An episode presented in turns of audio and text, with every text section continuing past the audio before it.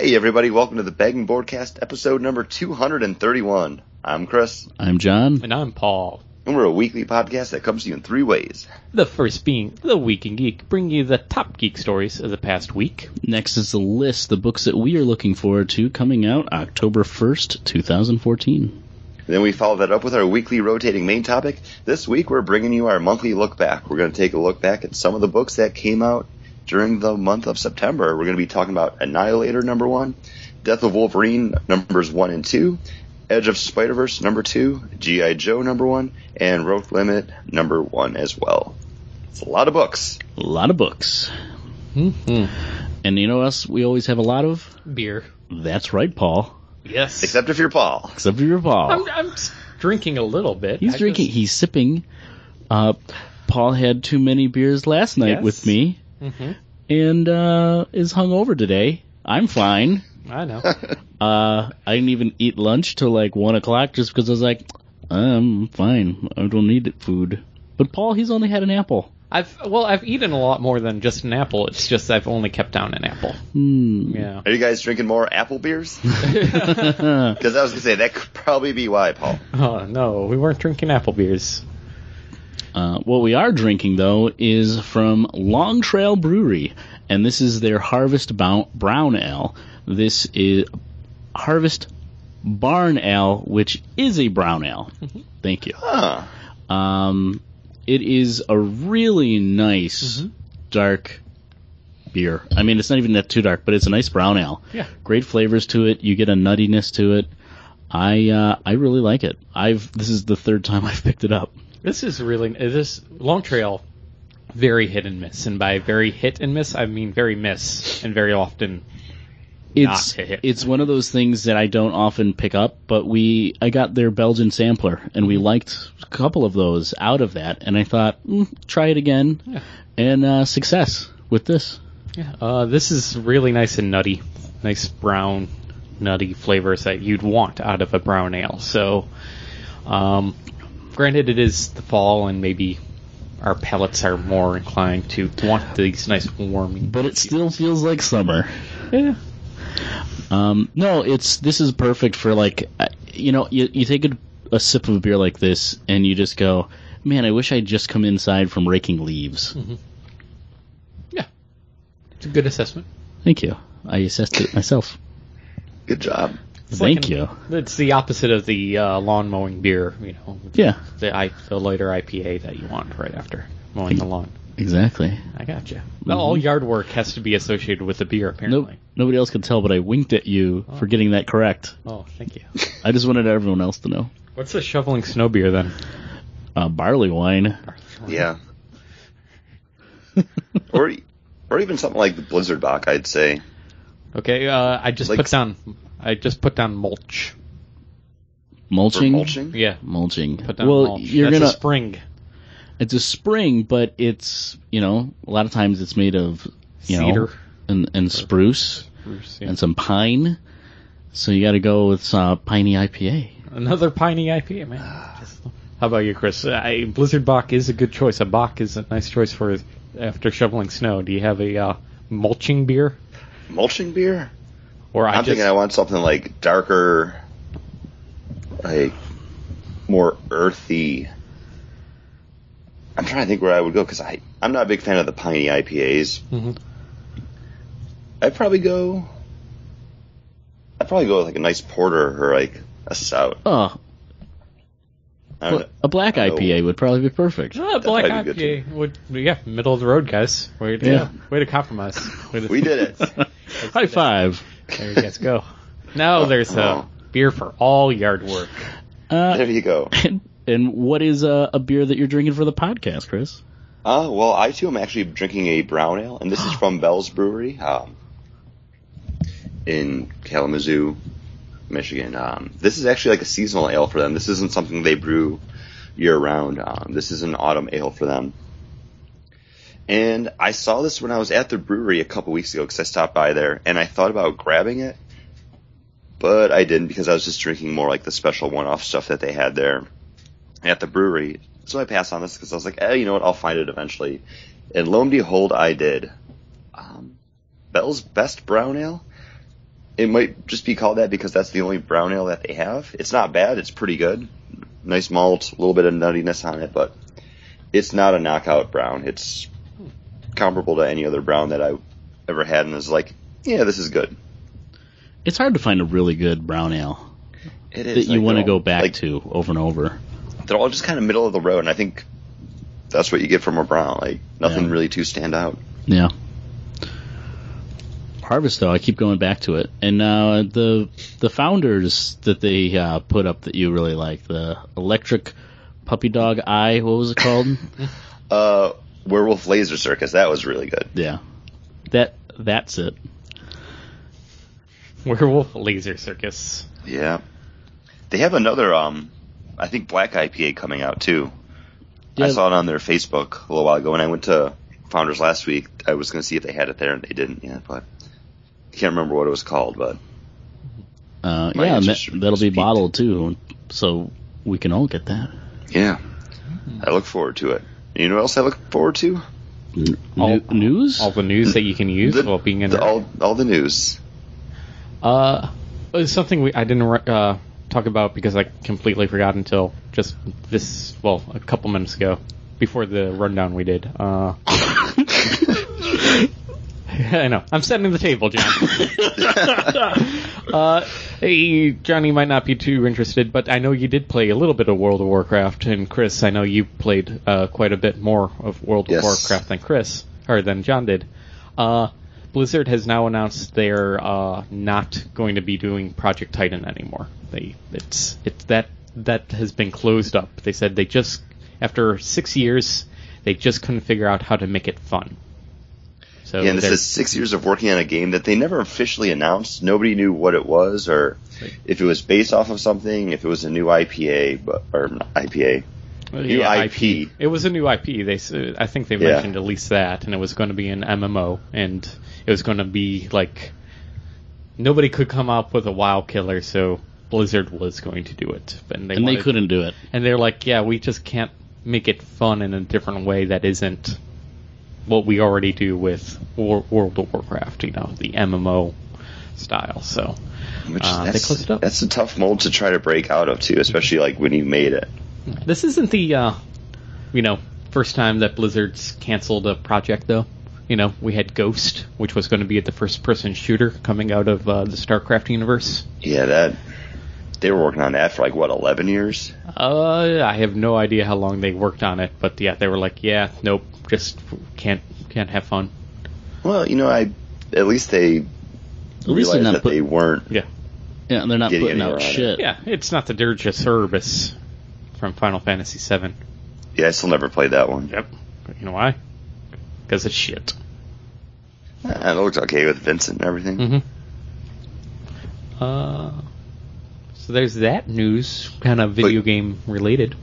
You know what isn't shit? What isn't she? One of your favorite books, Paul, Y the Last Man. Mm-hmm. And some good news, maybe, on that front. Uh, the rights to Y the Last Man have now reverted back to creators Brian K. Vaughan and Pia Guerra. Um, The movie rights. yes. There's been talk on and off for years and years now about, you know, a movie for this, even like a TV show.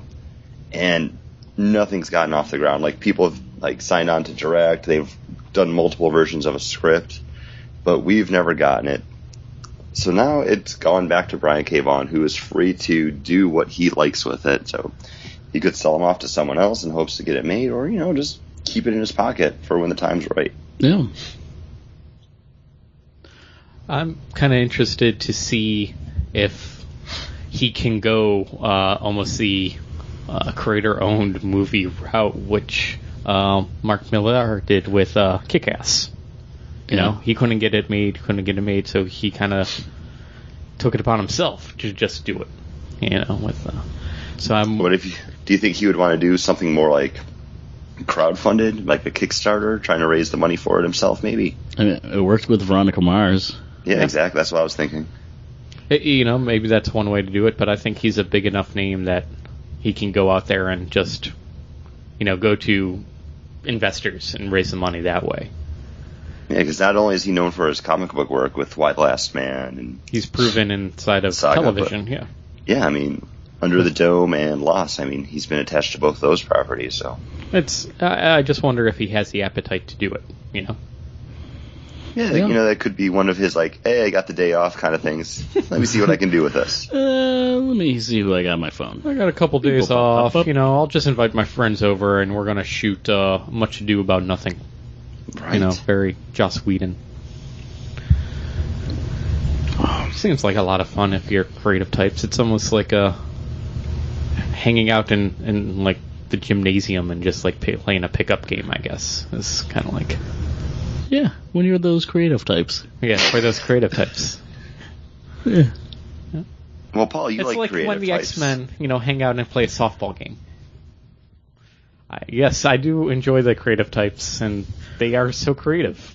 And some of your favorite creative types went on to create one of your favorite cartoons, uh, Oh, The nice, Last Airbender. Yes, and the subsequent Legend of Korra. and we they just uh, next week I believe is going to be the premiere for book four balance and we were given the trailer for it it's a good two minute and five uh, 50 second uh, sizzle reel and it's looks a lot of fun that that cartoon man they they're able to make everything look badass in it. It's just like all the movement, all the the action, and it looks really cool. And I really do enjoy the character design.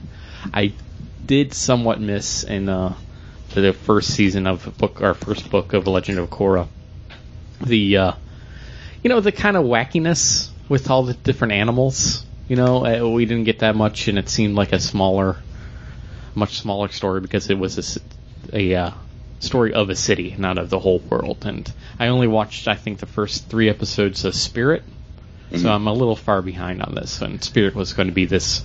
I, I think I, that's where I was going to get all the wackiness. You know, Yeah, that's where it seems like the series was going to really ramp up. I haven't had a chance to watch books two or three yet, but um, cool little thing if you have the Nickelodeon app on your Xbox, you can actually watch like the entire series. It's free. You don't have to have like a cable provider login or anything. So I actually plan on catching up on it that way. I I actually have that app downloaded on my tablet, and I watched. Uh, that's how I started watching this book, uh, The Spirits, because I'm like, oh, might as well. Nice. Like what? I Um, can download. and this is something that was announced at San Diego Comic Con too, and we didn't really talk about it. And I think mostly just because we were behind on the series. But Paul, what do you think about the series not actually being shown on Nickelodeon, but being digital only? It's digital. Book four is digital only. It's not going to be on Nickelodeon. Yeah. You didn't Oh, hear about that? No, I have no clue. This is all news to me. Okay, wow, this is yeah. why um, I'm glad we do the Week in Geek. No, that there would be great. Yeah, I, it, um, it was you know how announced that it's not going to actually be shown on the channel at all, but it's all going to be digital online at nick.com or, you know, if, if you have like iTunes, um, Amazon Prime. that's how like I uh, watched the final s- season of Avatar: The Last Airbender. You know, the first one, book three, because by that time I didn't have cable, and I'm like, well, I'm buying the iTunes the pass. uh, season pass for the eighteen dollars, and like I would, Ken and I, we would sit there, get the laptop, we would watch it in bed, like on the laptop, and uh, you know every week when the new one would hit, like yep, and then we did that with uh, book the Legend of Korra, the first book, watched it off of Hulu, you know, And you know why they're doing this, Paul? because everybody did that and not had Nickelodeon. Yep, that's exactly how people watch the show. They had so many more viewers just online at nick.com or streaming at other places that they're like, yeah, we don't even need to put this on TV because nobody's watching it there. Mm-hmm. So I think it's interesting that they're going this route with it. Yeah, and it's it's such a niche niche kind of show that I'm surprised that it had that kind of online following more so than just uh, watching it on TV. Because honestly, that's how I discovered it was you know staying home from school one day and just being like, oh, this show is awesome, and there's another one. I can be late to that next class, and then it was a marathon, so I decided not to go in at all. Well, what really surprised me too is like since all this news with them not actually showing it on network but all digital, seeing the teaser trailer for book four, it doesn't look like they've sacrificed any of the quality of animation at all. Mhm. That's what I was thinking. They might kind of like you know, scrimp and save on it a little bit, but no, it still looks pretty smooth and slick. It looks really cool. Really slick. Mm-hmm. Thanks. I thought so. Me too. Know what else What- is slick on the TV? What's that, Paul? I don't know. I was hoping that you had something. I didn't have any TV news. Oh, the TV news I have is that uh, in an interview. Way to set the table, Paul. Yeah. Set the table. You know what I just did there? Set the table for yourself, No, I, I, I took the uh, tablecloth and I pulled it. and only the- left the flowers the standing. flowers are still on the Flowers table. are still on the table. Exactly. Uh, in an interview, uh, CW President Mark Pedowski, I don't know how That's Powitz, okay. That sounds like a Pedowitz, Pedowitz, uh, said that the Flash might not be the only spin-off from Arrow to hit the airwaves. Uh, you'll what you'll see embedded in Flash and Arrow is that we'll have the ability to test characters out. Is there room to grow them into uh, into the next show? I can't tell you that yet. there are discussions going on. Uh, that's Hmm. a quote from the interview from Adweek. Nice. I don't know what Adweek is, but there you go. Uh, and we kind of yeah. Go ahead.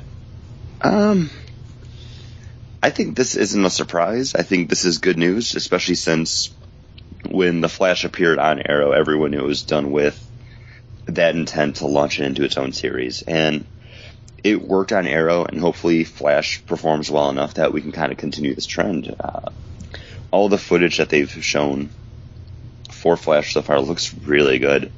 Um, I think they they've hit their stride with it, so to speak, not to make a pun. Uh, yeah, I, I'd agree. I think it's got a it's got a really good look to it. It's one of the ones that I'm really looking forward to getting to see, which I think it's And- next. Is it's either this Tuesday or next Tuesday? October 8th or something. Something's coming out that day. Yeah, it's it's a Tuesday, so at the seventh, Maybe. seventh or eighth. I don't know, I'm terrible at all this stuff. I, I watched the Gotham uh, premiere on Hulu, and I haven't had a chance to catch Shield yet. But um, this is something we've talked about a little bit. We'll be talking about it more after all the shows come out. But I think it's a great time to be not just a comic book fan, but a fan of just like drama TV. Uh, no, I'd agree, and you're definitely going to get that drama TV with with Gotham. Drama TV. I have no more news. Well, I have one thing. Uh, We had the one thing. after uh, his lawsuit has all been wrapped up, um, it looks like Bryan Singer will be returning to the X Men franchise for uh, Age of Apocalypse. Apocalypse X Men now. X Men Apocalypse Now. Yeah. Yeah, Why not? there we go. Third class. Charlie Sheen is set to appear. Um, and there's also the rumors out there that in this movie is when we may be seeing Cable, which Be cool. is probably just speculation and people throwing that out there since they said they wanted to do an X Force movie like two years ago. Um, I think uh, it'd be a good launching point for Cable. Good way to set the table for that movie. Yeah. franchise, yeah. Um, but I Setting think the table with cable? That sounds like an awesome YouTube channel, or a terrible one. He does it all through telekinetics. But but just briefly because he's got to keep the nanites out from turning him cyborg. Yeah. Uh, yeah. So uh, I I would be happy to see him return. He does have a uh, a care for the X Men franchise, Yeah, which he's, he's made the best Yeah. X Men movie. so I'm I'm okay with him, you know, coming back and doing what he wants to do. I still haven't seen the uh, first class, the second first class movie. Days of Future Days- Past. Days of Future Past. Yeah. No class. Oh, there's no class. No class. Oh, okay. No class. No class. Still haven't seen it. It's not on a DVD yet. It's coming out like I think it's at the month. stage where it's at like the second run theaters now. Um, So, if probably you go, by, like- if you go on your Xbox, you can buy it and watch it on that. oh, so maybe the DVD is out. And say probably by like the end of October because I know they put stuff on Xbox first. Like I was able to get Captain America: The Winter Soldier like three weeks before it actually came out on DVD because I bought it digitally that way. No. But uh, that's the news I have. That's all the news I got. Well, I already said I have no more news. So, So we are newsless. yep. But Well- do we have books that we're looking forward to coming out October 1st, 2014? We do, John. Oh, this is That's going to head us into the list. going to bring us into the list. Yeah. Paul, what are you looking forward to? Uh, well, Ugh. I'm looking to forward to Thor What number was that, one. John. I just did what Paul did. I went, oh, oof, And I uh, went, ugh. Okay. I didn't hear Paul do that. I just heard you do it. Because I just heard Paul say, like, well, I'm looking forward, and they hear, ugh. you just had no cares for Paul saying anything. well, I was trying to. I, I, I'm horrible with last names. Dauterman, right? Uh, Russell Dauterman is the artist. Uh, Jason Aaron is the writer for Thor number one. I like that it's his book and he's like posing the question to I, I, well, because maybe you guys have heard the pronunciation of this person's name before. Um, something dark has befallen the god of thunder, leaving him weakened and for the first time in forever unworthy, which isn't very true. But sure, why not? It's been a long, long time since he's been unworthy. So, uh, Mjolnir lies on the moon, and uh, somebody new will pick it up.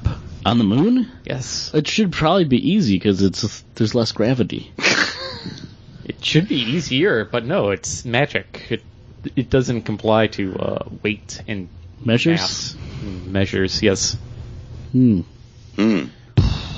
Yeah. So, John, what book are you looking forward to? Uh, I am looking forward to American Vampire, second cycle, number five. Uh, I am just a huge fan of this book. Scott Snyder just brings it when it comes to this book. Um, the whole original first cycle, I guess, with uh, those 30 issues, I think are out of this world. Great, fantastic books, and I am been really digging the second cycle. yeah, that first cycle left me quite dizzy. Mm, I think it might have been the spin. maybe. Or you were just hungover. Stop staring at me, Paul. I'm waiting for you to throw it over to Chris because Chris has to pick a book. I I couldn't do it because you're just staring at me creepily. Uh, hey, Chris, Hey, John. what uh, what do you got? Well, I'm looking forward to a book coming out from DC Comics, and it's Gotham Academy number one, written by Becky Cloonan with art by Karl Kerschl. This is taking place at Gotham City's most prestigious prep school. Um, this is going to be about the life of the students there, all taking place in the shadow of the Bat. Uh, it sounds like it could be a fun book, kind of tying into the Batman books without actually being a Batman book, kind of like we had with Gotham Central years ago. Uh, I'm looking forward to it. Oh, Chris, I'm Something sorry. a little bit different. All I heard was, "Hey, Paul, this book is going to be fun, fun, fun, fun, fun." It's written by people that are awesome and fun. Becky Cloonan and Karl Kerschl. They're going to be fun. Is that what you said? Was that the whole? Because that's what I heard. I think those are my exact words. Okay. Because this sounds awesome Pretty sure. and fun. And fun. It, it looks like it's going to be a lot of fun. Yeah, I loved Karl Kerschl's on uh, Wednesday Comics. That Flash that he did. The Flash stuff was amazing. Great. Yeah. I mean, you all know how I feel about Becky Cloonan's work. yes. I really do enjoy it. Y- yeah. It's dark and brooding, but there's still a hint of lightness there. Mm. A vulnerability. Vulnerability. Oh. But that's what I'm looking forward to. And you know what else I'm looking forward to? Your next beer? Oh yeah. Oh yeah. And what would that beer be, Chris? I don't know. I figured we're going to take a little pause Oh. because I have to go get it. That's Okay. fine because Paul has to pick out uh, Oh yeah. dramatic reading. Dramatic reading time. And now, Bagged and Broadcast presents a dramatic reading from Scott Pilgrim, Free Comic Books Day Story, page three, panel five. Okay, okay. I'll get the stupid Pepsi Lime with plus three to will. Great. Now hurry up and pay for it and. That was a dramatic reading from Free Comic Book Day Story from Scott Pilgrim, page three, panel five. Well done. Yeah. Well done, Paul. You deserve a beer, Paul. I thought you were saying well done to yourself. Because you're like, well done. well, Well done. Well me. read. the list, the listeners didn't hear hear all the confusion that happened with Paul beforehand, so I was just glad that he got through it. Yeah. No, I still think you're doing it for yourself because she's like, I did two voices. Did do two voices, and they sounded different. Mm-hmm. Mm-hmm. Very hard, very tricky, very Yeah, yeah. Not a lot of people You know, can say they can do that. When you're doing, and that's a great thing to uh, to be able to do, especially this time of year. You know, with I was Halloween. gonna say, especially when you're drinking. With- Yeah. with Halloween just around the corner. Yeah. And there's nothing more that says Halloween to me than a good Dracula story. Mm. And this That's why I picked I picked American Vampire, the second cycle, Paul. That's very good. And uh, this might not what we're drinking might not be a vampire story, but it is uh, Nosferatu. Oh yeah? Yeah, from Great Lakes. I hope it is, otherwise I'm lying to everybody right now. No, it is Paul. You're right. And this is a red ale from uh, an Imperial Red from Great Lakes. Uh, nice maltiness on the back of the tongue, little citrus on the front. Uh, I enjoy this beer. It's a nice sipping beer. It's an Imperial, so it's a little stronger, so it's easy to drink, even though it's a little high on the alcohol. Yeah, you, you- I do get a little bit of that. Uh, maybe more sensitive to it today. A little bit more of that warm heat just on the tongue. Not quite dragon breath, uh, but it's definitely a very warm sensation. Uh, after I take the sip, that alcohol does leave a lingering there. Um, You know, you're drinking something that's Mhm. big. it's a nice, yeah, multi flavor right, up front, and that's quite enjoyable. Mm-hmm. Not something I'd want to drink all the time, but No, enjoy it here or there. Mhm. Enjoy But it when you get in from uh, raking your leaves. well, you know, I already got enough brown for that, so let's. Mm. no. This is this is what you bring in after bagging the leaves. Oh, okay. Chris, what are you drinking this fine evening? Uh, I am drinking a bitter from Arcadia Ales. This is their Thunder Trail. Um, Six percent. It's not bad. Like I like a lot of the stuff that I've had from Arcadia, but this one's it's passable. I, I really don't have anything Thunder else to say about it. It's a good. It has it has like a motorcyclist on it, and he's like, Guaranteed to give you thunder thighs. he's riding down a That's mountain. that's what they say all the time. Riding down the mountain. The It's not bad. It's. Yeah. kind of like coppery. So you want to write the soldiers home, uh, uh, write the soldiers about it, but Yeah, it's not bad though. Like Mhm. I don't know if I'd have it again, but I wouldn't say no to it. too bargatory. Mm-hmm. Pretty much. Guys, we're gonna be. We better get our reviews going here because we got a lot of comic books to talk about and review, kind of, sort of, or whatever we do during our look back. Whatever Kinda, we're doing. Hey, we kind of talk about it, and we but we kind of review it. I don't really know. But what is the first book again? I am so confused now. I'm just I'm just off kilter. Paul's going to be one of the books that you brought to the Oh. table I say that we you do set. R- Roche Limit number one, written by uh, that guy and art by that, uh, that other person. Written by that guy, art by someone different. yeah, art by This was a comic else. book. We read it. Yes, you did. I'm going to start this up and not have anywhere to go with Well, it. because you, you threw it to me. Wait, So who's the writer and artist? now? uh, Morsi Ferrer Exactly. and Mohata. It looks like Boyd. BCYD. No, it's B O Y D. Boyd. That looks like a C. Okay. Looks like a C on my screen.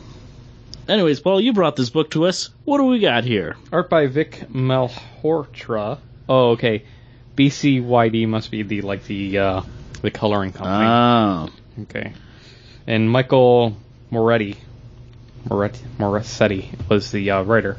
Um, this is a story that does a lot of setting up the table, setting of the table for the first like seven pages. So half the book is set up, and it explains that uh, humanity uh, has left Earth and has set up, you know, or at least some elements of it has set up shop up in the stars at this Roche Limit uh, space station.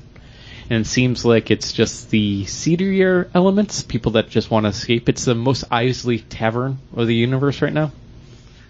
And people people that want a fresh start go there. And uh, it follows the disappearance of uh, of a girl, and her sister, who's a cop on Earth, uh, decides to sell off everything she owns and go looking for her sister. She's she's been missing.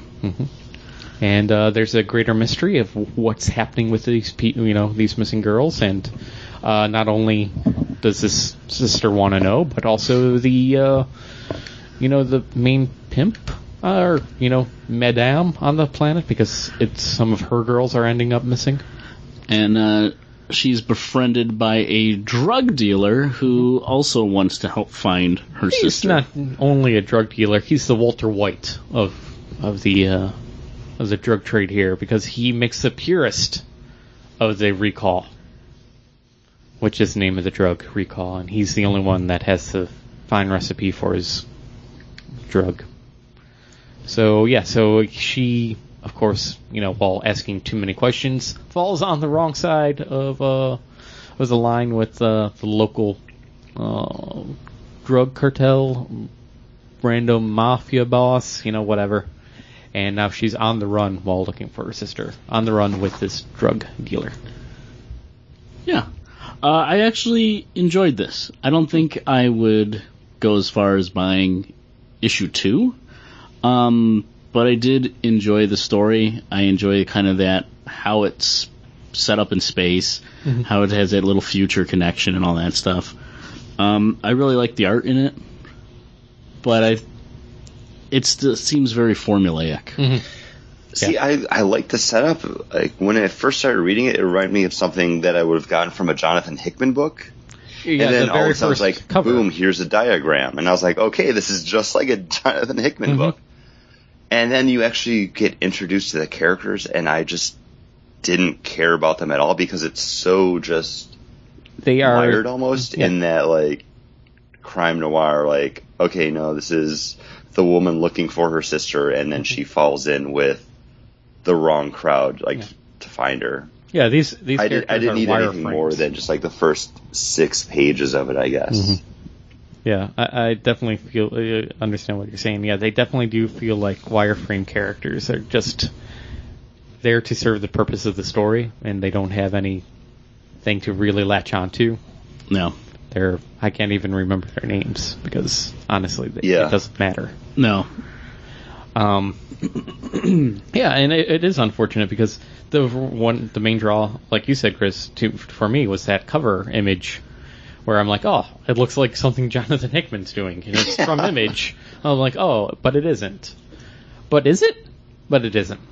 And because it's it, yeah, it wants to be Yeah. though it wants to be so bad yeah, you know, but that's how comic books are. We they build off of each other. You know, it's not. They don't happen in a vacuum. Everybody's inspired by what somebody else is doing. So It's just yeah. I, I wish I had more to say about this but I Yeah, I really don't. I unfortunately either. don't 'Cause- I mean, because I didn't think it was horrible, like, but I, it wasn't great. It Mm-hmm. was just kind of medium of the road, middle of the road. Yeah. Just kind of a medium book. Like I have no rooting interest for any of these characters because none of these characters gave me anything to latch onto. Bec- But we were also introduced to, you know, they were saying characters' names like at one point when we first go into the Harlem or the Harlem, Harlem, Harlem, Harem. And the one, uh, the the madame is like, "Oh, bring this person and that person and make them talk," you know, Mr. Santo and blah blah blah. And I'm like, "Wow, that's a bunch of characters' names inside of these uh, word balloons that I have no, uh, no affinity. I have Yeah, no idea who they're talking about or why anybody cares or who this person is talking is. And it take took so long to get that going that by that point I just didn't care anymore. No, I agree. If I saw maybe some of the relationship stuff beforehand, like of the two sisters together, maybe I'd have a little bit more interest in her story. But since I don't, I don't care at all. yeah and then you have like three pages of her just going up being like have you seen this girl Yeah, yeah. have you seen her One of you guys had to have seen her. Mhm. Anybody? Like, That kind of annoying. It's yeah. it's like trying to find a quest in World of Warcraft. Hey, are you do you, do you have something? Old school. Very true. Uh, and honestly, like the art didn't do anything for me either. Unfortunately, I know Johnny said you liked it, but I, I enjoyed it. I thought it fit the tone of the book. They made the, I mean, they made a gritty space station. You know, I, I thought it fit the tone of what the book was looking for. I, I can see that. And, but as soon as I saw the panel of the dude throwing the lighter after he had like elbowed the pipe, hmm I was like, that just looks awkward. And it kind of just like distracted me from everything else. It was like halfway through the book, I think. Yeah. Yeah, Um, just a little over Which halfway. you already said you were already distracted by the book. Yeah, it's there was nothing here to sell the book to me in the first issue, and Mhm. that's depressing because it, it started off pretty cool, you know, up in space, and you got the guy like being thrown out.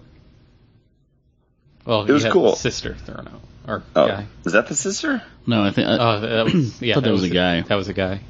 Or I don't know. It was hard to tell. It was dark I'm, I'm It was going the back and alley. looking.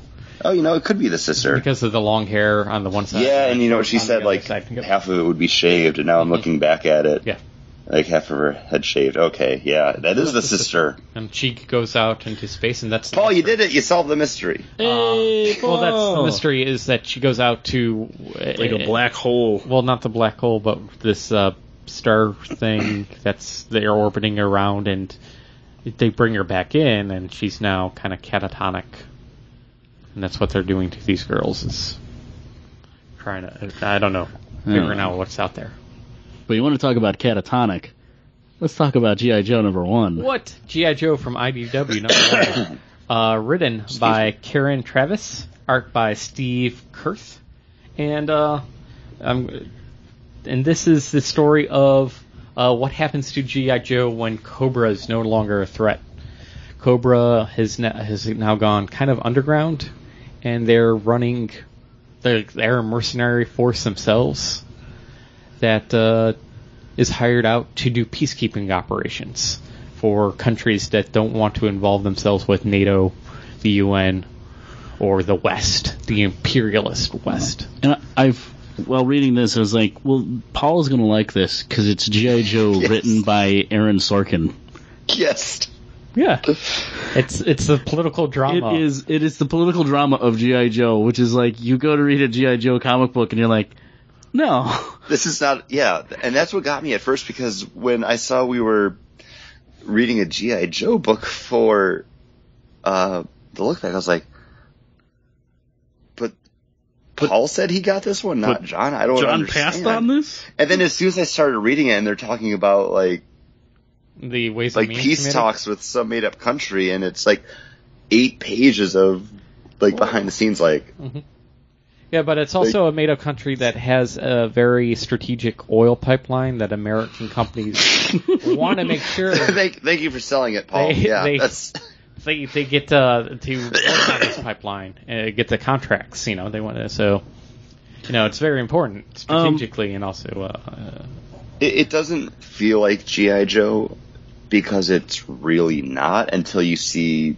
like the Cobra logos pop up on like those transports, and then mm-hmm. you see like Scarlet. Like I didn't even realize the one guy that we were following was like was it Tomax. Tomax. Yeah. Yeah.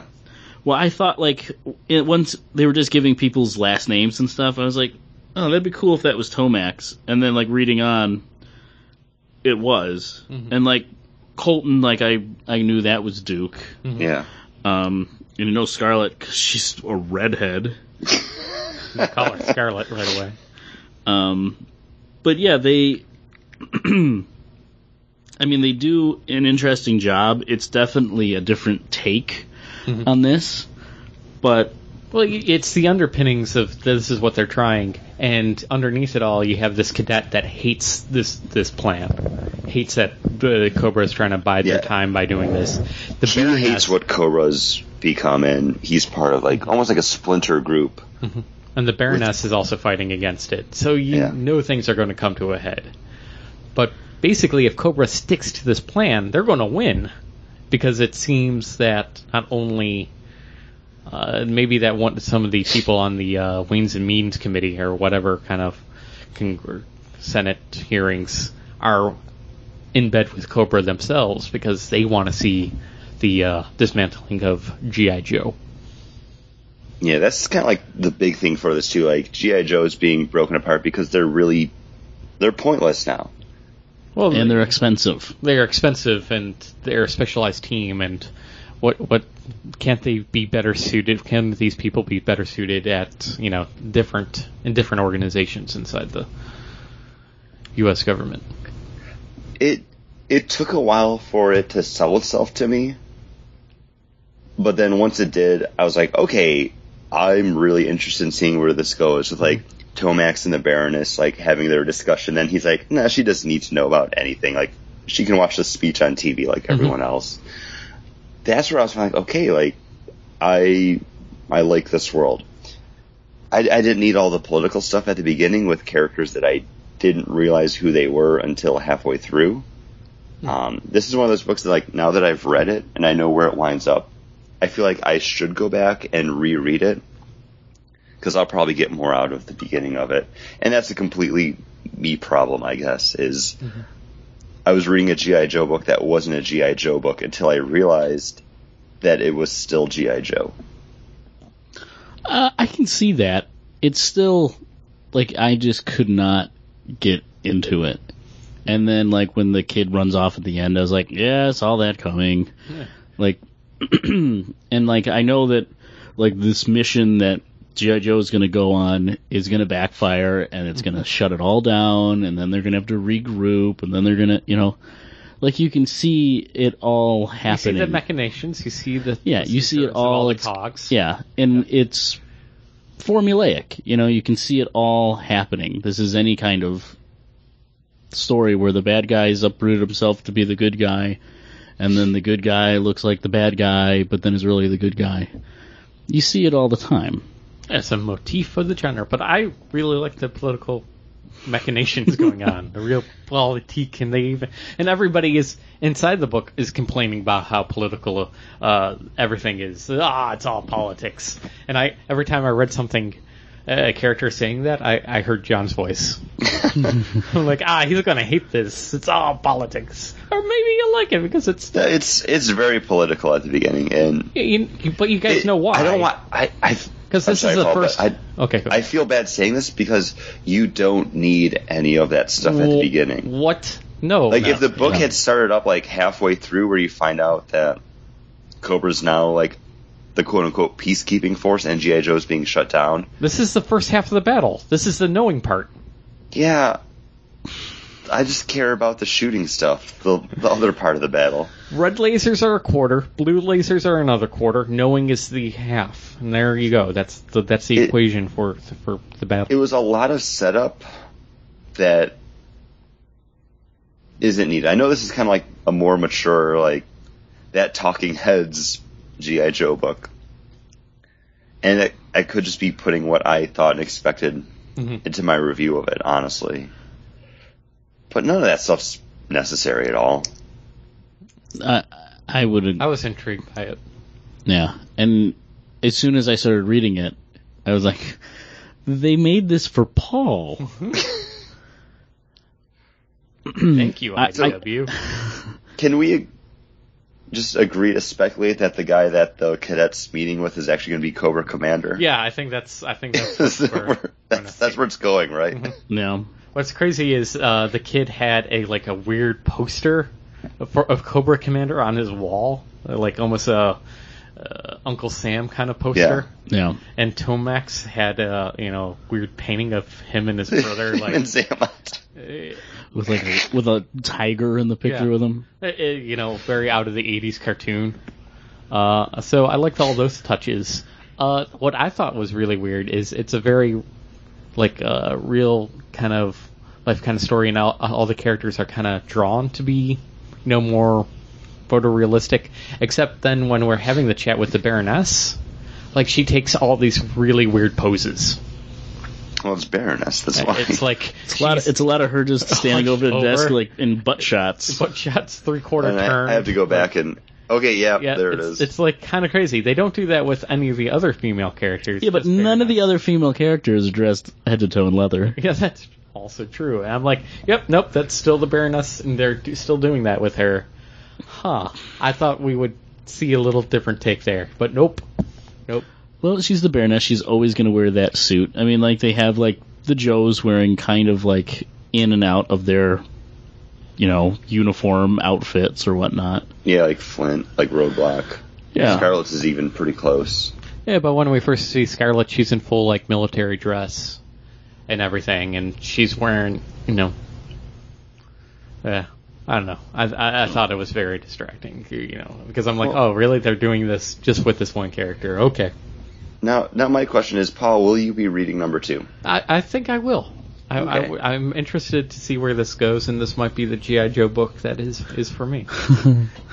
After I got through like the first like half or two thirds of it, the book sold itself to me. I it's something I would read, but I wouldn't seek out. But if you're picking it up, I will gladly like borrow your copies of it. Yeah, Uh, I I probably wouldn't search it out as well. Like until it- we say John, red and blue lasers, all up and down this issue. No, Issue like that 12. doesn't. I mean, the other GI Joe stuff I've read didn't have the red and blue lasers. Like, it's nothing. It's nothing like that. But it just like, I didn't. I didn't love it. I didn't hate it. I enjoyed the art in it. I did enjoy the art. I liked the look of the book. Yeah, Um, I, I did like kind of the more real world look of it. yeah. It's it's an '80s cartoon, but definitely more grounded. And um, but yeah, if uh, if I'm sitting there and like, oh, Paul's got two and three, maybe I'll sit down and read it. But like, I don't know if I'd really search out to do it. Krista, do you have another beer, or do you want to? Uh, I I do have I have a lot more beer, Paul. oh wow! Do you want to do a beer review, or do you want to go into the next book? I I leave that decision up to you guys. Why don't we start the next book? And while you're talking about it, I'll go grab my next beer then. Okay. Well, because then I have to get my beer too. Oh, well then, why don't we pause and get our beers? Well, they run and get beers. Uh, there was a new review over on the iTunes, and thank you so much for uh, writing and Ooh. reading, leaving reviews. And since you guys are back and pouring out your beers, let me read it live. Uh, I'm excited for this. customer review. Bizarro mean give one not five fairy wink. Five star review by Bizarro Superman. Me not like begged and bored podcast. Me feel with many sad thoughts when noise come from sound people. Me try eat beer when listen. I just I went to take a dr- si- sip of my water, then I laughed, but I still kept tilting my cup, and I just poured water down the front of me. Uh, I think from now on we need to just refer to ourselves as sound people. Me try eat beer when listen. Make Bizarro see Google Lens world. Hope pretty girls that not ugly. Paul my favorite sound people. We love him positive willingness to grow self. Him him best. Last episode me want young we want to join Yancey Street Gang. happy me Google find real. M cry self sleep. Me happy more than when fire from advice column at Daily Planet. Make Bizarro want squeeze Chris John Paul nice till meat maker for speak Yancey Street Gang's truth.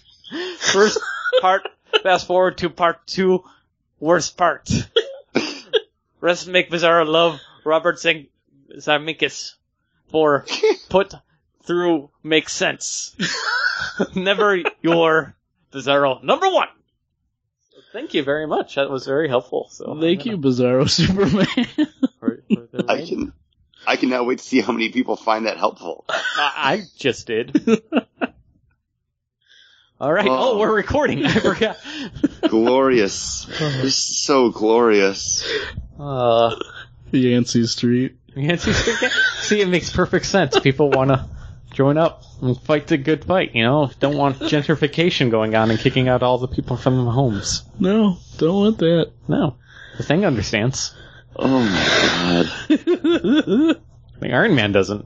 You know, he Tony Stark just says, "Ah, it'll get help with the crime rate." And you're like, "What? to save the world. Iron Man, you can't just destroy low rent uh, homing homes just to be. Anyway, believe- so we have beer. Thank you, Chris. Thank you. and thank you, Bizarro. giving people what they want. A GI Joe that's a political intrigue. Comic book characters fighting over uh, low income uh, rent controlled uh, apartments and uh, and beer. Beer. This There we beer, go. I was Chris, gonna say, what are you trying to steal this back again? I don't know what he's doing. I don't I had to know what wipe I'm the doing. tears out of my eyes from laughing so hard. I don't know what I'm doing. Dear God. So what? Oh, is that the name of the beer? Is beer God? That's a great name for a beer. Don't be a dick. No, I'm wondering. I thought we were doing beer. Are we done? You done? Dick it up. Let's go. So having only an apple in his stomach and sips of beer, he's he's getting surly. yeah. Chris, what are you drinking, buddy? Uh, I am drinking one from Brau Brothers Brewing Co. This is the Moo Joos. It's an oatmeal milk stout. Um, I've never had anything from this brewery before. I found it in like my local supermarkets make your own six pack thing. So I was like, hey, I like oatmeal milk stout, so why not? And there's a lot going on with this beer, and I don't necessarily mean that in a good way because you get that nice like milk stout sweetness right at the beginning, and then it's completely washed away with just like an overpowering smoke. But We- it's still we kind might of be a drinking the same beer. it. It's not great. It's not bad. I'm about halfway through this. I'm still trying to decide how I feel about it. So I really want to know what you guys have so I can continue to drink it. Uh, we have Stone Brewery's coffee milk stout, uh, ale brewed with roasted coffee beans, and I think for a Stone beer, it's very subtle. You- You get the sweetness in the coffee up front, but I do feel like it is smoky on the back. Um, Or is that just all coffee? I think don't it's just coffee. It's a s- you get a little bit of the sweetness from the milk, and it's not too crazy. I mean, for a stone, you'd expect like a huge coffee punch, but it's very mild, very mellow drinking. I feel like maybe Brau Brothers Brewing stoned it up because I took a sip while you were talking and I still just get that smokiness. It's a really nice coffee stout. Like it's a, it's a good coffee. Like if you you could pour this to someone and say, "Oh, have this iced coffee," and they wouldn't, that they couldn't tell you that it, you're they were drinking a beer. sounds except really for the good, actually. carbonation in it, Mhm. maybe. But no, this is a really, really nice uh, milk stout. I had this. Um, I chilled this one that we're drinking. I had it last night. It was a little warmer, and I really did think that this needed a chill to it. So I chilled it, and it is. It's it's a lot better with the chill to it. But really good. I'm I'm pleasantly surprised. I saw this. I saw this and I was like, well, this can either go one way, and that's going to be over the top, or it can be really good. So thank you, Stone. Yeah. Thanks for not stoning it up. I, I kind of wish I had that one because they definitely stoned it up. If, if it wasn't so smoky on the back end, I think this would be nice. Like even I haven't had a sip of it since I last talked about it, and talking like I feel just like that malty smoke. It's not a pleasant feeling. So you have a real nice, pleasant coffee taste on my tongue. Stop rubbing it in. All Your right. beer's better. We know. This is true. But what's what's been better than the other two books we've read so far for the list? Edge Well, I of would- Spider Verse. Edge of Spider Verse, I Gwen would say Stacy. definitely Edge of Spider Verse number two. Um, I, I picked this one up because I thought it sounded kind of fun, and I was pleasantly surprised. This is written by Jason Latour with art by Robbi Rodriguez. Um, this is a lead up to the upcoming Spider-Man event that we have this year, um, the Spider Verse. And what we're getting is in a five issue miniseries each week. It's focused on a different Spider-Man from a different universe. The first issue was about the Spider-Man Noir universe. This one is Spider-Woman, and Spider-Woman is actually Gwen Stacy in this world, she was the one that was bit by the spider, and Peter Parker is the one that died.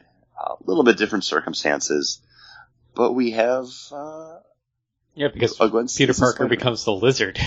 yeah, because he wants to be special too. mm-hmm. Um, this is all leading up to, like I said, the event where the Spider-Man villain Morlun, who you might remember from the uh, J. Michael Straczynski stuff, he's the vampire that feeds on the totem Oh. heroes uh, with Ezekiel. Uh, he's coming back, and he's hunting down the Spider-Man from different universes. So Oh. it, it's a little bit different. I don't know if that's something that I would care to read, Mm-hmm. but based off of how I felt about this book, maybe it's it's something I should. Uh, based off reading this book, I'd like this to be an ongoing series. Like, I would- I, I really liked it. I really liked the Elseworlds, you know, uh, ness to it because it's not only do you see what happens with Gwen Stacy and Peter Parker, you also get to see what Matt Murdock is doing. He's not Daredevil; he's just a lawyer working for the Kingpin, apparently. Yeah, Uh, everything's a little bit twisted without uh, Peter Parker around. which It's is kind of a cool little universe. yeah. Uh, and can I say I really like her spider suit Yeah, I'd I say love the character With the design. hood? Yeah, with the hood and everything, the white with then the with the red still in there. Uh, I'd say it's probably in my my top five favorite Spider-Man costumes. I don't Oh. think I have five, so yes, it would be one of the tops. Spider-Man costumes because what am I doing? Going to do uh, Ben Reilly's like Oh yeah, half obviously. T-shirt? Yeah, for, for- I love that costume. that, there's no reason you should like that costume, and I love it. Like that's my Yeah. number five. I, I feel the same way. I always love Scarlet Spider. the So stupid, but I love it. Beyonder uh, black suit Spider-Man, Yeah, that'd be my number two. uh, and then you have the very different uh, the Iron Spider from Civil War. Not Civil War. It was just a normal comic book issue. No, no, when uh, he gets the Yeah, from Tony, Tony Stark. Stark, the Oh. Iron Spider, not Yeah, the, but they did that. The they did Iron Spider back in the nineties. yeah where he's wearing like Oh, you're thinking about the black and silver one. Yeah. Yeah. No, Paul's talking about the. oh, uh, with the the tentacle thing. The with the, the arm Spider-Man. yeah, yeah. the arms. that does not make my list. See, that's what I'm saying. I'm like, I don't know. Okay, so how many did I list right now? I think five. That's five. Okay, well then Maybe I don't know. they I'm all make guessing. my top five. No, but this was actually a really fun book, and I did pick up the first Edge of the Spider Verse. Um, going back after reading this one, I think I might pick it up. And while I'm not too interested in the third one, it, it's very well possible this might be one of those books that I will wind up picking up all of them. Uh, it was really fun. It was cool seeing this different look at, you know, Gwen Stacy, a different Spider-Man. I like this a lot, lot more than I thought I was going to. Uh, I agree too. I was not. I was not a.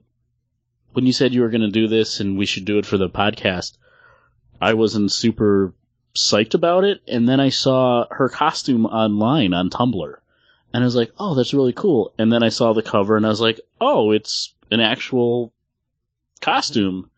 And then uh, I was more interested in it. And then when I saw that it was Gwen Stacy who had been bit versus Peter and how their world is different. I was like, that's really good idea. Yeah, it does it kind of in a cool way too, because you kind of just jump into this world, and then they have a previously in Spider Woman for like two pages, where they basically just catch you up to speed with everything that happened with, like her being bit, like It's like Peter a, it's a injecting splash. himself. It's a splash page too. Mhm. yeah, And the thing is that uh, it's it's a very her. She's still very new to being Spider Woman.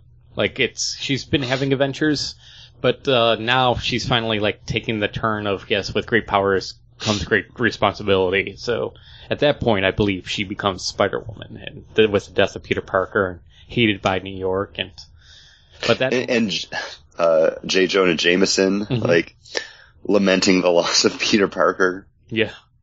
But uh, I, I kind of like that too. Yeah. And I, I that moment between her and her dad explaining, no, like we've talked about this, uh, I have to do this, not not because I want to. It's just because I need to make up for the loss of Peter Parker. You know, I And- I did it wrong. It's it's the it's my chain to bear now. It's my cross. And it's also that if I don't, someone else will and not do it right. hmm This mask is now my badge. Yeah, and I really like that moment. I thought it was good, and yeah, it's a very interesting world. And I'm kind of upset that we won't see much more of this. Well, Marvel just recently did a poll on their website asking people if they would like to see more of Spider-Man Noir and the Gwen Stacy Spider-Woman. And like, I think it was like over 90% like responding saying like, yeah, we, we would want more of these. So, you know, we probably could get like a mini series or like a limited series or ongoing series. Um, I'm even just looking forward to seeing it maybe in the Spider Verse crossover. This might be something that I wind up picking up based on how much I like this one and how I feel about the rest of the Edge of the Spider Verse books that come out. Because number five is written by Gerard Way, who I'm a nerd for, so why not? The next one, or the one coming out this week, I thought looked interesting. With I walked into a spider web and it looks all 70s like. almost yeah, it's like EC. pulpy. Yeah, it almost Yeah. like like ECC comics or EC comics. Yeah. Um, that, that's the kind of one like if I really enjoyed this one. So I looked in to see like, okay, well, what's in number three? And then I was like, well, I don't know if I'll like that one as much, but I realize it's a completely different book, so it might be worth that shot. Yeah. And I do have to say, like, the artwork in this book is fantastic. I really I I enjoy the art in the book, like just the the character design, the the Spider Woman costume. I thought was great. Yeah, like, I'm surprised that it's that costume that sold you on wanting to read this book more than just like the premise of it even. Well, I saw the I saw the picture of her before I saw the premise, Mhm. but I just thought it was a cool looking suit. It's it's it reminds me a lot of spoiler, just how the mask doesn't have any real line work at all. It just has the eyes there, and then the And then hood. like the hood over Yeah. it. Yeah, the old school spoiler. Well, I like how like all of the webbing is actually Mhm. inside the costume. It's Mhm. not on the outside Yeah. like we had before. Yeah, I don't know, like I I really loved everything about this book and if they do bring back the Gwen Stacy Spider Woman, whether it's an ongoing or a miniseries, I would want these guys on it. Oh, uh, yeah, Jason Latour and Robbi Rodriguez because you'd have to have this creative They- team.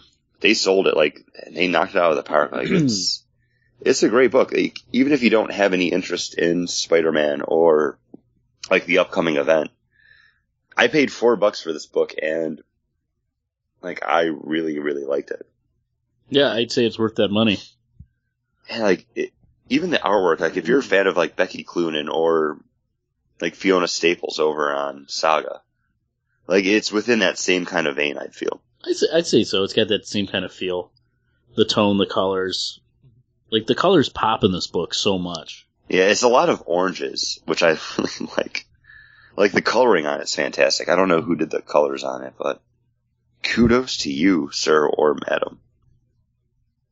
Yeah, looks good. Looks really good. So that's the creation of a character, or uh, you know, an intro to a character. uh, our next books deal with the uh, death of a character, right, Chris? Yeah, because this is going to be the death of Wolverine, and like we said at the beginning of the show, this is going to be for numbers one and two. Um, this was actually supposed to be a weekly miniseries. It's four issues, but number three got pushed back to the beginning of October, so we'll actually be getting that this week. Coming up, if that's not your list pick. Uh, but this is, excuse me, written by Charles Soule with art by the one and only Steve McNiven. And it's really the creative team that sold this to me because I'm not a huge Wolverine fan. Like I'm kind of a lapsed, relapsed, lapsing again X-Men fan. Like I come and go from them. And while some people might be freaking out because Wolverine's going away, we know it's not for real or forever. But I've really enjoyed everything I've read from Charles Soule and then Steve McNiven still one of my favorite comic book artists. So you put the two of them on this book, and that's what made me be like, okay, I think that I contractually now, uh, when you're doing a Wolverine event, you have to have at least one Cana- Canadian uh, creator on it. Otherwise, That would make sense. Well, Steve McNiven did Old Man Wolverine too. Old Man Logan, yeah, Yeah. with uh, Mark Millar. Yeah. Um, And the And I- book looks like I went into this, you know, not really knowing what to expect. But again, I I really love this book, and I have no problems buying all four issues of this miniseries. Like even if I don't follow it out to see like where it goes after it ends, because it's probably gonna be picking up in another Death of Wolverine book. At least I'm in for these because this is like reading a Wolverine's greatest hits, pretty much. Uh, yeah, so what we get in the first issue, or the premise, to set the table a little bit, uh, Wolverine's healing factor is gone. I don't know why, doesn't matter. Uh, and he's talking to Mr. Fantastic, and he's like, yeah, um, so you're probably going to get leukemia pretty soon. Uh, your bones are holding, uh, are slightly radioactive. You never told me you were actually at the bombing in Nagasaki. He's like, yeah, that happened. Um, also, with all the metal you're carrying around, you're probably going to get anemic. But you got super strength still, and you know your speed isn't uh, really affected, and that's a good thing. Otherwise, you there'd be no standing up. And you shouldn't use your claws. Because Yeah. yeah, you're going to get an infection. He's like gonna get an infection just from popping them up Mhm. open all the time. So be careful with that. You should just hunker down, hide away someplace, and you know I'll talk to Hank, I'll talk to uh, Tony, and we'll figure out the a cure for you. And he's like, "Yeah, I already talked to those guys." Uh, You're my last hope. so if it's going to take a while, uh, it's not going to look pretty because word's going to get out that I that and I'm going to have a target on my back. So I gotta if I'm going to hide out someplace, it's going to be on my terms. And surely enough, the word does get out, and there's a contract on Logan's head, and uh, we see him fighting a, a bunch of uh, villains and Assassins. assassins, people that are that are picking up that contract. Yeah, the first one to come after him is Nuke, who I recognize from some of the Wolverine covers, but I've never read anything with him in it before this. He's American. Yeah, he's definitely the most American comic book character ever, I think. Well, he was back from like the 70s when he was like a super soldier for America, and that's why he has got the American flag on his on his face. And now he's just like like you said, a merc.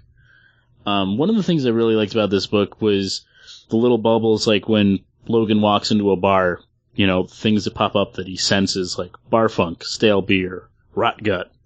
You know, like those those were nice little tie-ins to Yeah. the Wolverine character like wherever he goes, it would pop up like what he's sensing. Or, or if he's hurt, like he's like neck ah, all over. Um, really, really well done book. Um, I I like Wolverine. I'm not a huge fan because I do like. I'm not. I'm not crazy about him because I feel like he's everywhere and he's. Everybody has these different interpretations of him. I like this interpretation of him. I like the Wolverine and the X Men version of him. Mm-hmm. Some of those other ones out there, they don't do it for me. But when Chris said that he got this and he liked it, I was like, okay, let me check it out. And his first, you know, the first couple of pages is like, all right, this is the Wolverine I like. This definitely is a story that I am into. It's definitely a little more visceral Wolverine than we've gotten before too. Like where he's taken out like the guys that are with Nuke, like as they're trying to swim to shore. Yeah. And then it opens up and like you just see all those bodies across the beach. Mhm. And then you just have Wolverine just headbutting the dude into submission. But we learn he's a robot, so it's okay. It's Uh, cool. Yeah. And then we get into Madripoor. Issue two takes us to Madripoor. And uh, it took me a little while to, oh, that's Logan in the bar? Okay, I guess his hair would have grown out a little bit more and he's got a beard, but he's hanging out with chicks. But, uh, yeah, and because he's trying to face who's opened up this contract, and apparently it's the Viper. So, Oops. No, the- continuing, Um, yeah, the She- Emerald Queen. no, she was hired to contract people to him. Okay. She's not the contractor. Okay, I'm just. Yeah. Um, no, but like, yeah, right in the opening, you have this real pimp scene hmm of Wolverine with two ladies. It reminds me of uh, Iron Man three. The uh, what's his name? Ben Kingsley's character. Like that's what it looks like to me, right there.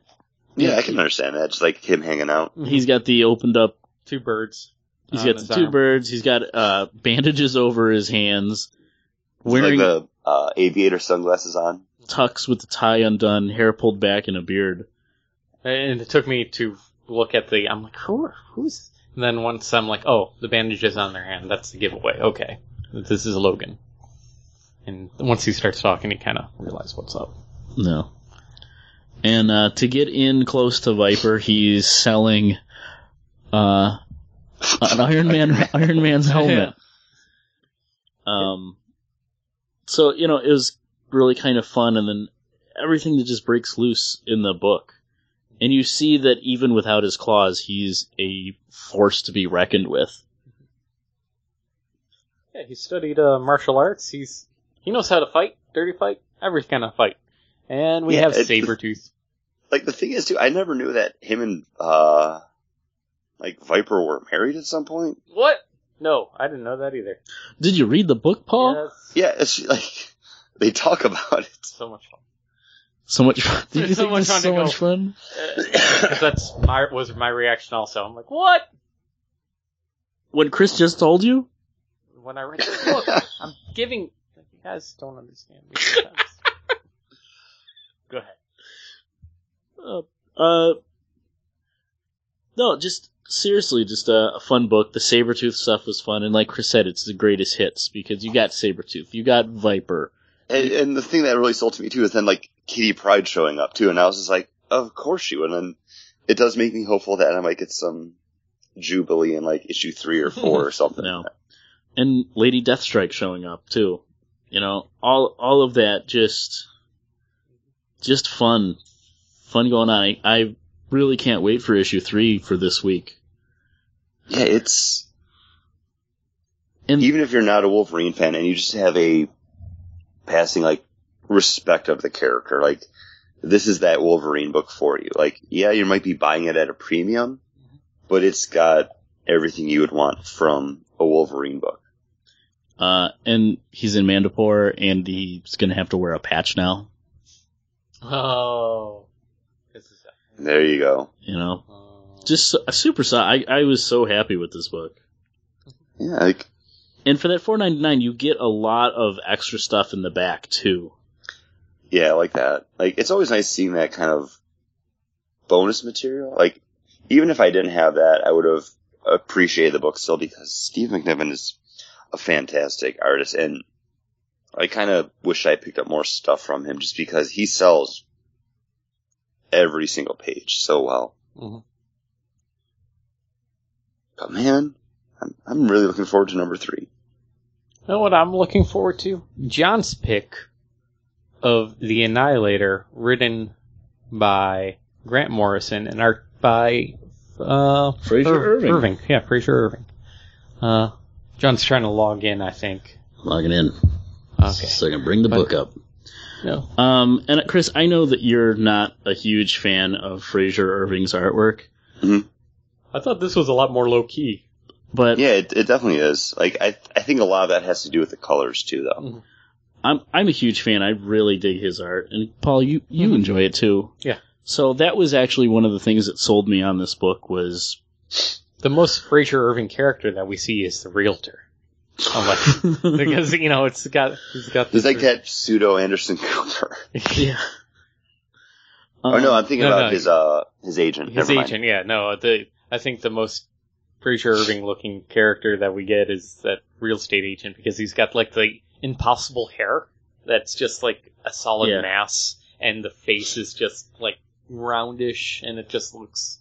I don't know. When I think of Frazer Irving character design, that's the kind of I'm like, oh, everybody's gonna kind of look grounded and have really weird cement hair, but nope, completely different. This uh, for our main character here. And uh, the story behind this is you have a screenwriter basically on his last legs having to create a new story that'll get him back into the world because he's pretty much used up his money, he's used up his lifelines, and uh, so he goes and buys a haunted house to help him write a haunted house story set in space. So you have a little bit of the book is that splice between the story that he's telling and then his own life. Mhm. And then how Grant Morrison it can be that they kind of collide. Well, yeah, because that's the whole point. The guy is looking to live someplace for inspiration for this idea he has, and little, and I think the whole premise is little does he know, the place that he goes to live is actually the inspir- is you know like the the other end of the uh, the black hole, basically. The other end of the wormhole ends up being there, and that's what causes all this horror and evilness to happen, and these you know, like ghost stories to come out of this house. Yeah. It's a Grant Morrison book. It is a Grant Morrison book. Uh, but I did enjoy it. It is something that I will pick up. I thought it was, it was fun. Mhm. I like the art. Uh, and I like the story. I actually like the stuff set in space a little bit more than the story story, but, uh, I mean, just the look of it, the character, you know, he's trying to cure Max, death. no Max. Yeah. no Max, yeah. Um, yeah, it's fun. I liked it. Yeah, I thought it was an enjoyable read. I thought it was more impressive than Roche Limit. Uh, and also I enjoy Grant Morrison when he's not, when he doesn't lose the thread. Yeah. Like John and I were talking about this yesterday.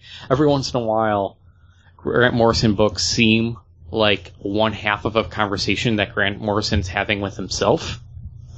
And sometimes that other half is more interesting than the actual story he writes.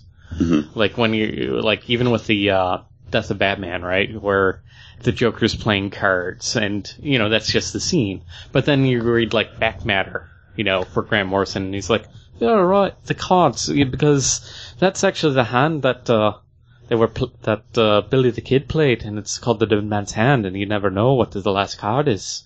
And it's like, okay, that's cool.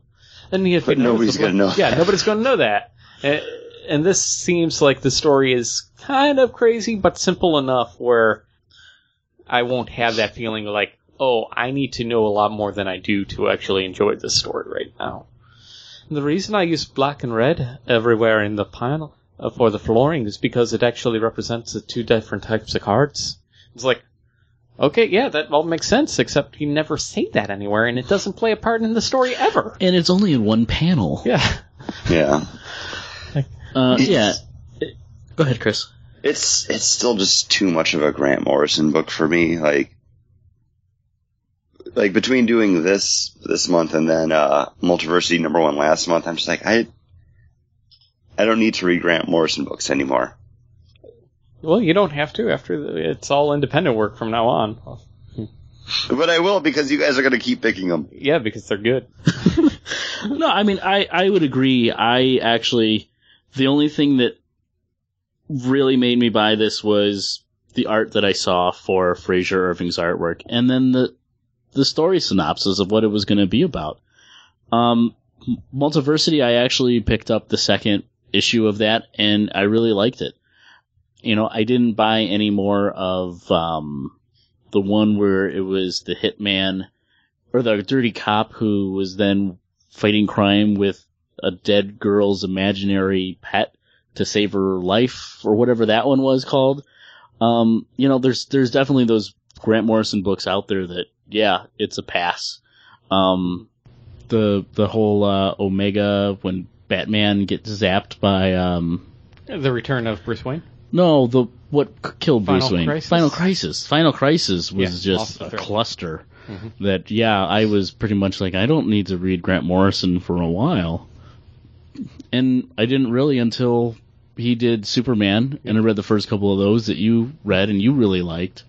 But then it got Grant Morrison up to all types of Yeah. because He's Grant Morrison. demons from the fifth dimension. Therefore, his essence has traveled through all of the dimensions. So no matter what time and what dimension you're in, there will always be Superman because of how he fought this creature from this other dimension. I what? Yeah. It's Grant Morrison, and you, you just have to say okay, Mhm. and and be done with that. Um, but he does have his moments. Yeah. And I enjoyed this. I don't think it's for everybody. No, it's definitely not an all ages book. No, no, A lot of boobs. definitely. a lot of drug use, Graham Morrison book, and uh, uh, quite a bit of swearing. So, uh, if you have a irritable palate, or if that stuff kind of irritates your palate, then uh, steer clear. But if you want a zany horror, macabre kind of sci-fi, book, And then- this is one of the books from the Legendary line from the movie studios. Oh. Legendary. I don't think we'll ever get a movie of this, but sure. No, they well they were looking to do comic book work. We did a, I, I think like two years ago Mm-hmm. Yeah, we yeah. talked about it, and I don't remember ever actually seeing it until now. All right. Uh, do we have one last book, or does that finish us up? I think we can wrap it up. Yeah, I think we're good. Yeah, we're at an hour 20. If you enjoyed this or hated it and your name is Bizarro Superman, leave us a rating and review over on iTunes. We love getting them and we will read them on the show as we did today. Thank you so much to all those that have already left us ratings and reviews. We think you are our favorite listeners. I'll just say it. Definitely. All the other listeners are good, just you're not as good as the ones that have left us ratings and reviews on iTunes. And again, uh, when you re- when you leave one of those after we've read it and enjoyed it, fill us in on uh, on who you are. Yeah, because- let us know who you are. You can either hit us up on the Facebook or email us at contact at magboardcast.com. John, they wouldn't have already messaged us on Twitter. Uh, you can't. They didn't haven't heard this yet. But if they do want to contact uh, us over at Twitter, it's at Bagman Board. Cool. It is cool. I cool. saw you checking, so I didn't want you. to... I, I thought you're like, oh, I just mentioned it. I wonder if they told us. No, there's a There's a Batman a, burger a Batman burger. from where? what? Oh my Where? gosh, I just hit the wrong button here. Oh, Aw, I need to know more about this burger. Uh, McDonald introduces uh, the Batman burger as part of the new Justice League themed meals, what? What? Is this like Okay. the Hostess cupcake meal? and they, they're also having cheesy fries. I was gonna say this whole article makes me want to read more of the article. I'm bringing it Late, up. late breaking news. Late breaking news. Are Let's just- let's rewind. Uh, wait a second. Poison Ivy being the uh, the mint milkshake. I would guess. Oh no, it's a Justice League theme, so it's not all Batman themed. The Okay. double beef Batman burger comes with an egg on it, as well as squeezy cheesy fries. Uh, it looks it. Oh my gosh, this thing looks insane. Oh, I'm nauseous already. Yeah, you should be. Is Uh, this a legit thing or? Yeah, uh, it looks like this is out of Japan. It's out of. It's only available in Hong Kong. Oh, okay. Okay. Because Burger King did the black burger over. Yeah, it was all Japan. black for like what was it, Windows or something? I have no idea. It's like Windows 7 release. They had like an all black burger, it or was yeah, it was with squid ink and also like sesame, like toasted sesame flavors. Yeah, so there it is Crazy. in I'm, Hong Kong. I'm curious. All right. Well, thanks everybody for listening. Have a good week.